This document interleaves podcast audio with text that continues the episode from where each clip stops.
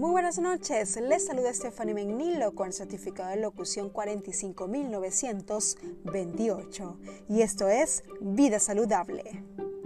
Si se quiere lograr que los músculos se luzcan cuando se haya eliminado gran parte de la grasa almacenada en el cuerpo es fundamental seguir las siguientes claves. Producir un déficit calórico, es decir, consumir menos de lo que gastas cada día. Es suficiente con reducir entre 500 y 1000 calorías cada día, pues un déficit mayor podría no mejorar el cuerpo perder un por ciento de peso corporal por semana, ya que a esa velocidad el cuerpo pierde más grasa y minimiza la pérdida de músculo.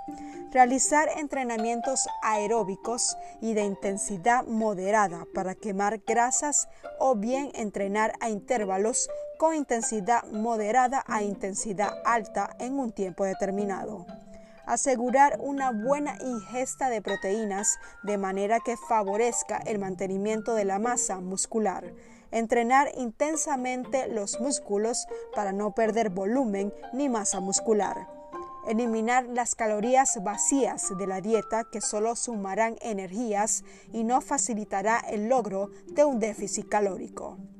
Recuerden que cuando se pierde peso no solo es importante reducir los kilos, sino que es fundamental que esos kilos sean mayormente grasa y no músculo.